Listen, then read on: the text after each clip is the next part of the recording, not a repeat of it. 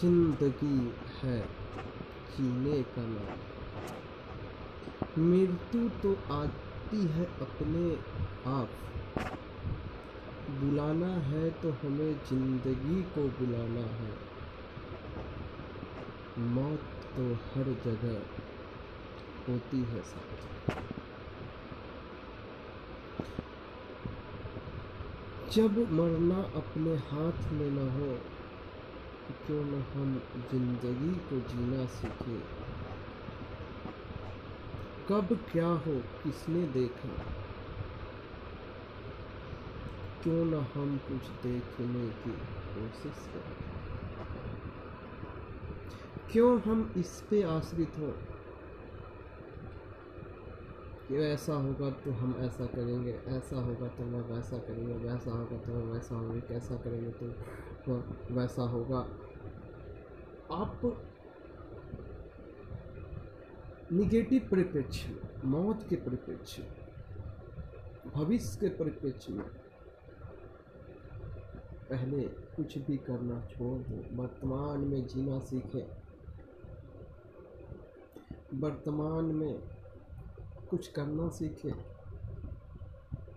Life, जीवन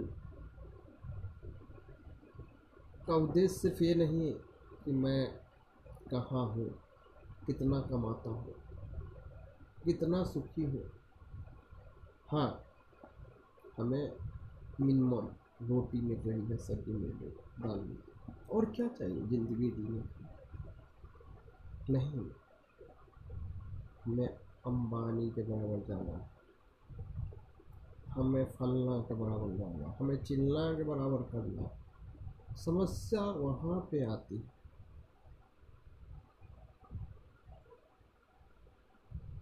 आप तब तक अपनी समस्या में, अपनी पोजीशन अपने कंडीशन को एंजॉय करें। जब तक आप इस स्थिति में ना हो अपने आप को इस स्थिति के लिए तैयार न कर लो कि आप वर्तमान परिस्थिति को परिवर्तित कर सकते हैं, बेहतर बना सकते हैं। तब तक उसी परिस्थिति, उसी कंडीशन में, बेहतर तरीके से एंजॉय के मूड में जीवन को लेना। ये नहीं, हमारे पास ये नहीं, हमारे पास नहीं। कमियाँ तो इंसान को फितरत में मिली है। कमियों को पूरा करना भी इंसान की जवाबदेही है। इंसान इंसान की तरह जिए, एक मेहमान की तरह जिए,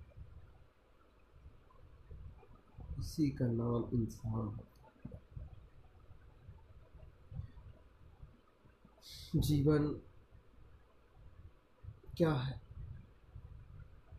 आज दुख है, कल सुख है, कल सुख है, और कल दुख है, फिर सुख है, फिर दुख है, हमेशा कंटिन्यूटी नहीं होती है। आप सोचते हैं कि हम हमेशा सुखी रहेंगे, ऐसा नहीं होता। आप सोचते हैं हम हमेशा दुखी रहते हैं, ऐसा नहीं होता। ये जीवन के दो पहलू हैं। अच्छा बुरा, ऊँचा, नीचा, कम, ज़्यादा। हमेशा हर चीज़ के दो पहलू होते हैं। जीवन के भी हमारे दो पहलू हैं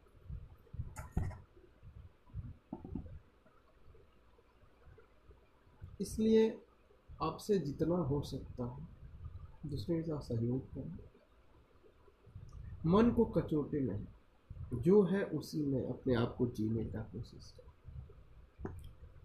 ठीक है हमने पाँच हज़ार ज़्यादा कमा लेकिन वो पाँच हज़ार को ज़्यादा कमाने के लिए कितना हमको सेक्रीफाइस करना पड़ा कौन सा सेक्रीफाइस जो जीवन का, जो एक लक्ष्य है जीवन को सही ढंग से जीना एंजॉय लेके जीना, परिवार के साथ जीना, समाज के साथ जीना, अपने तरीके से जीना,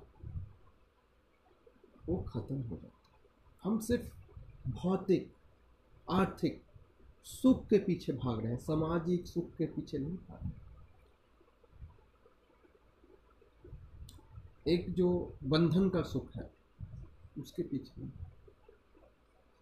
और संसार में तब से दुख बढ़ता गया, जब से हमारी सामाजिक खुशियों को हमने हास करना शुरू किया ये जो बांधिक, सामाजिक बंधन की जो खुशियाँ हैं, एक दूसरे प्रति जो ज़िम्मेदारी, जवाबदेही, उचित सम्मान, उचित सत्कार, उचित भाव का जो एक बंधन है, उसका जब से क्षरण होने लगा और हर चीज़ मूल्यों पे आधारित हो गई हर चीज़ आर्थिक मूल्यों पे, आने वाले भविष्य के मूल्यों पे आधारित हो गई। वहीं पे हमारा जीवन का मूल उद्देश्य खत्म हो गया और हम मनुष्य होके भी मनुष्यता को छोड़ चुके हैं। मनुष्य होने का क्या मतलब? तुम वो हो, तुम वो हो, तुम हमसे बात नहीं कर सकते। हो इस तरह का भाव रखना अपने आप को अलग दिखाना। अपने आप को थोड़ा पैसा हो जाए, थोड़ा संपत्ति हो जाए, थोड़ा स्टेटस मिल जाए, थोड़ा पद ऊपर हो जाए, अपने आप को इस तरह से पेश करना? कि मैं सबसे बेहतर हूँ। जितने नीचे हैं, उन सबसे बेहतर ये निगेटिविटी लोगों में आ गई जिसके कारण ही जीवन का क्षरण है।